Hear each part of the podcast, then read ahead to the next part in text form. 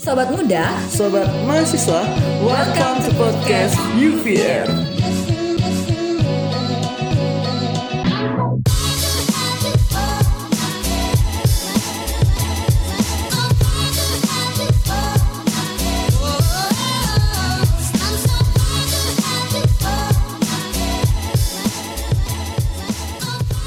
Halo sobat muda, sobat mahasiswa.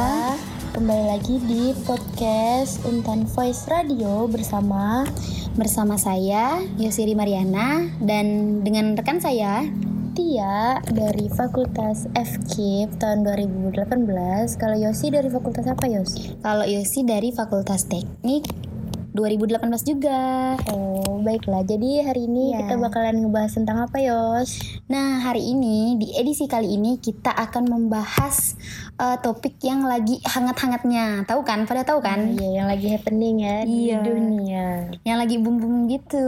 Hmm, apa tuh? Apa ya? Coba Tia tebak.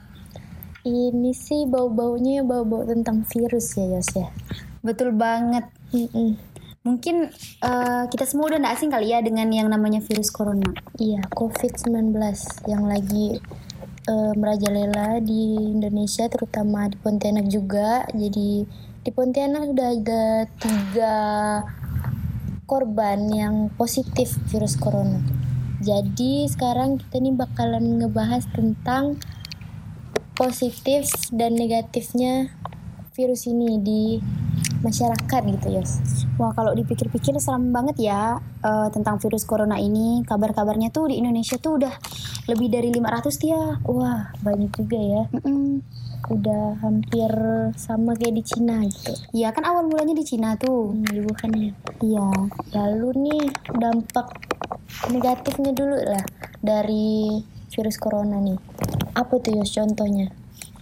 Sebenarnya tuh em, kalau dibilang dampak positif dan negatif, dominannya sih negatif sih pasti kan. Pasti. Pasti merugikan eh, banyak orang lah virus ini. Dan kita tuh nggak nyangka gitu loh, kok bisa sampai, masuk ke Indonesia. Iya. Soalnya dari kemarin-kemarin banyak warga Indonesia nih yang kayak ngelucu gitu tentang virus ini kayak dijadiin meme lah dijadiin apa gitu karena orang Indonesia udah kebal bla bla bla eh ternyata masuk virusnya jadi tuh yang pertama tuh dampak negatifnya tuh kayak pasti menyebabkan banyak kematian lah ya Iya betul ya. Jadi tuh mm, dikabarkan tuh udah udah lebih dari 30 orang yang menjadi korban yang harus merenggut merenggut nyawa akibat peristiwa ini.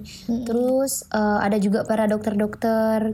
yang udah meninggal saat Iya. itu ya Betul. Nah, itu tuh kayak kayak suatu tragedi yang tentunya tuh memprihatinkan lah untuk negara ini. Mm-mm. Heeh, kemudian em, selain itu juga eh, dampak negatifnya dari virus corona ini eh, untuk sektor sektor se- ah, sektor untuk sektor-sektor itu rata-rata tuh lumpuh. iya terutama di kayak bidang-bidang perusahaan gitu ya Betul kayak kayak sekarang kan kalau di Pontianak tuh kan eh, ada kebijakan kayak misalnya eh, harus tutup kafe. Hmm, jadi kita cuma bisa take away nggak bisa dine in gitu Mm-mm. tapi itu sebenarnya eh, nggak apa-apa sih selagi untuk menjadi apa ya biar orang-orang nggak keluar rumah gitu kan melihat situasi sekarang lagi virusnya udah merajalela gitu kan jadi lebih baik cuma kayak gitu sih nggak eh, mem- mem- mempersedikit wilayah yang ramai gitu Betul. Jadi eh, untuk di Pontianak sendiri rata-rata kafe itu udah pada tutup ya. Iya udah pada tutup, tapi ada sebagian yang cuma bisa eh, kita bawa pulang aja take away gitu.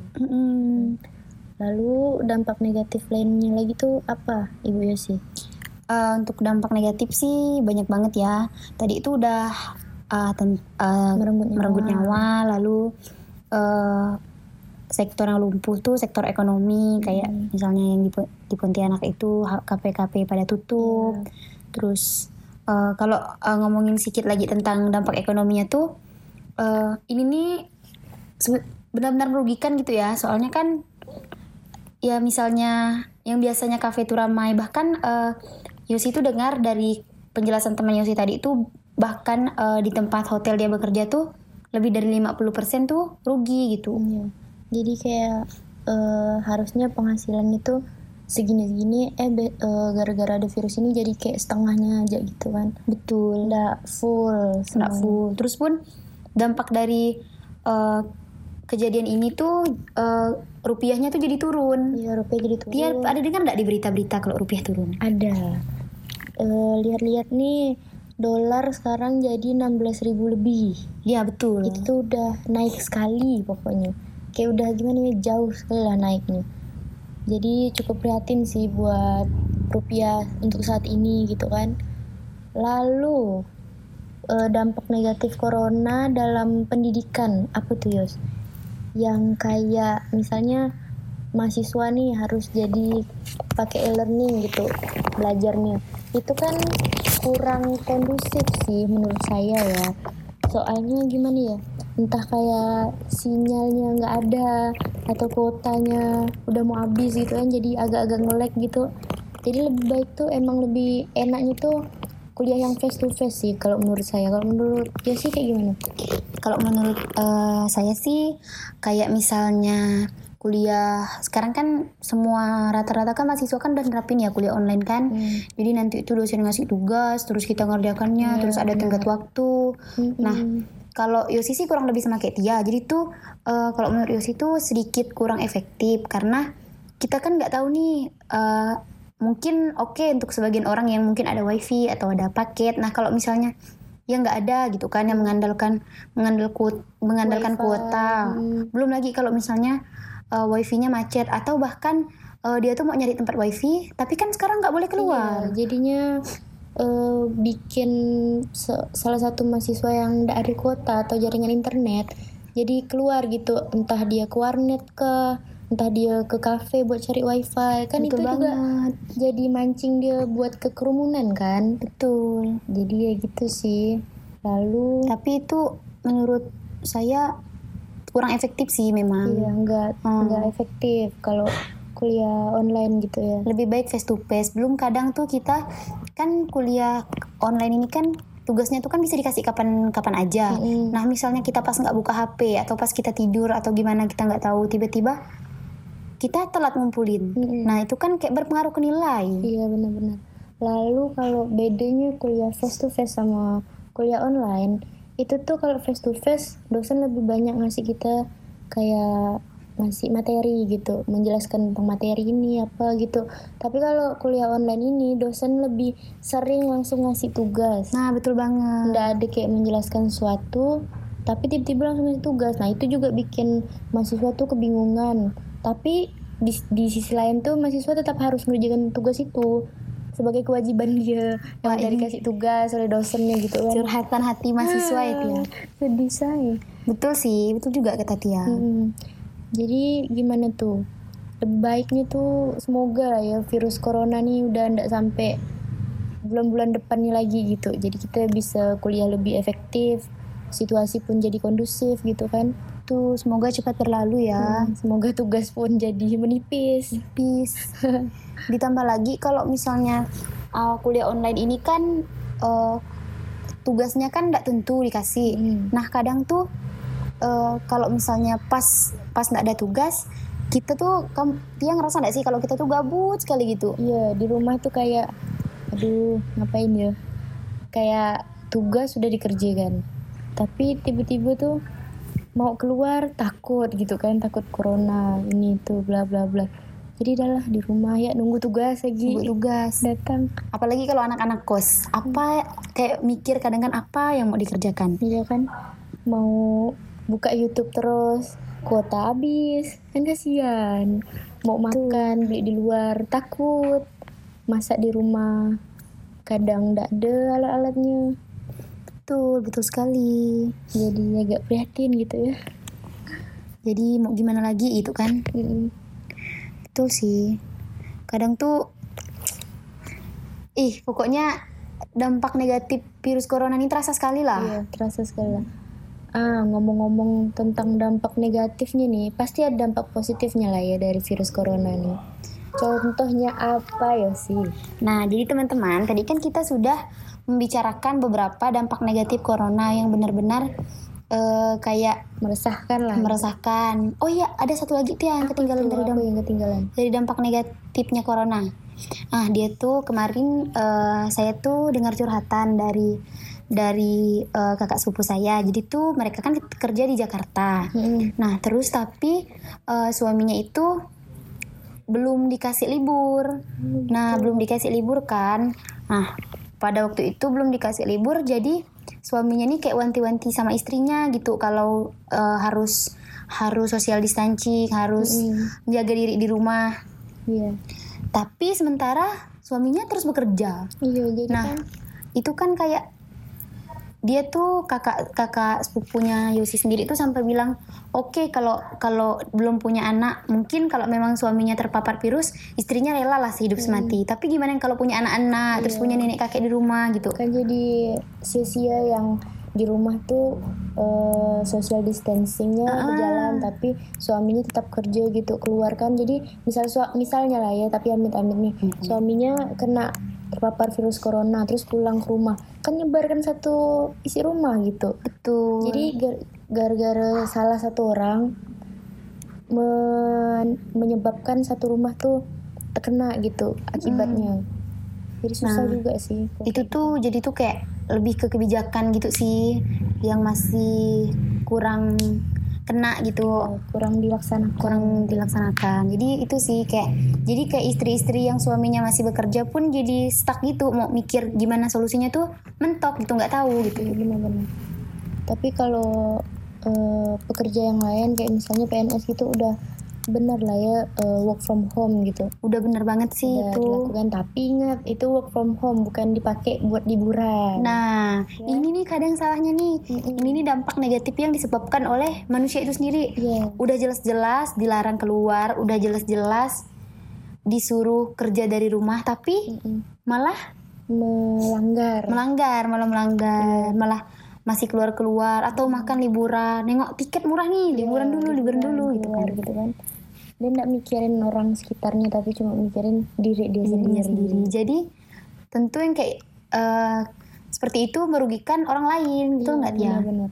Kalau cuma dia sendiri yang mati gitu gara-gara corona itu itu nggak jadi masalah sih. Karena dia eh, dia yang lakukan dia yang kena gitu. Betul. tapi kalau udah kena juga orang-orang di sekitarnya kan jadi kasihan gitu nah jadi untuk eh, teman-teman yang masih di rumah yang masih karantina terus bertahan karena nggak lama kok karantina semangat ya semangat baik-baik semangat. saja gitu lalu nih oke lanjut ke dampak positif dari virus corona COVID-19. Apa tuh ya? Yang pertamanya tuh dampak positif dari daily life kita lah, se- keseharian kita di rumah. Kayak misalnya eh, anaknya nih udah kayak kelas online di rumah gitu, otomatis pasti di rumah. Terus kalau buat orang tuanya yang work from home gitu, otomatis juga di rumah kan. Jadi mereka nih pasti ada waktu buat keluarga yang dari keluarganya yang jarang ngumpul gitu. Gara-gara ada virus ini, jadi sering ngumpul di rumah. betul Iya, jadi sering makan bareng atau apa gitu.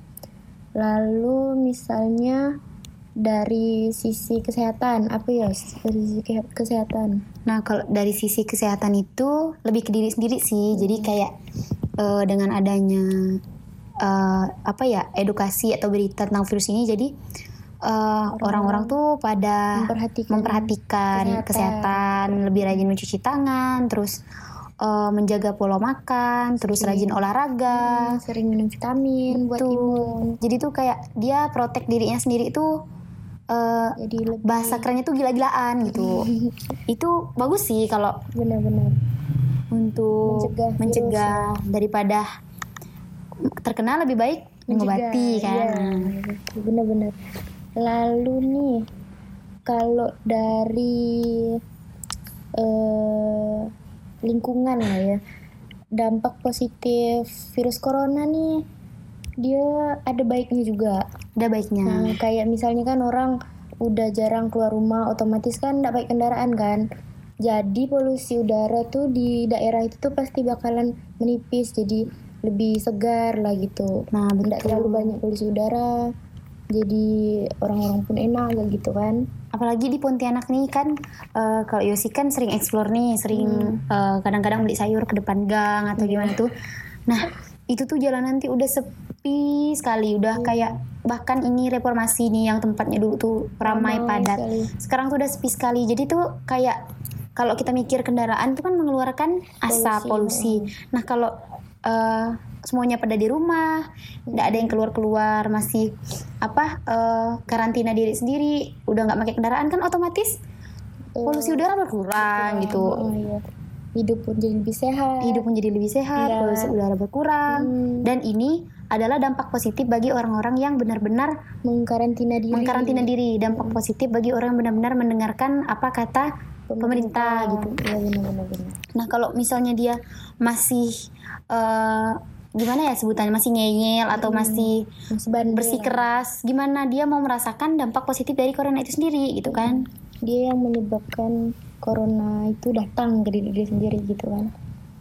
Terus nih eh kalau dari ini ada dengar-dengar kabar yang Apa tuh? eh, tempat ibadah itu ditutup sementara Betul.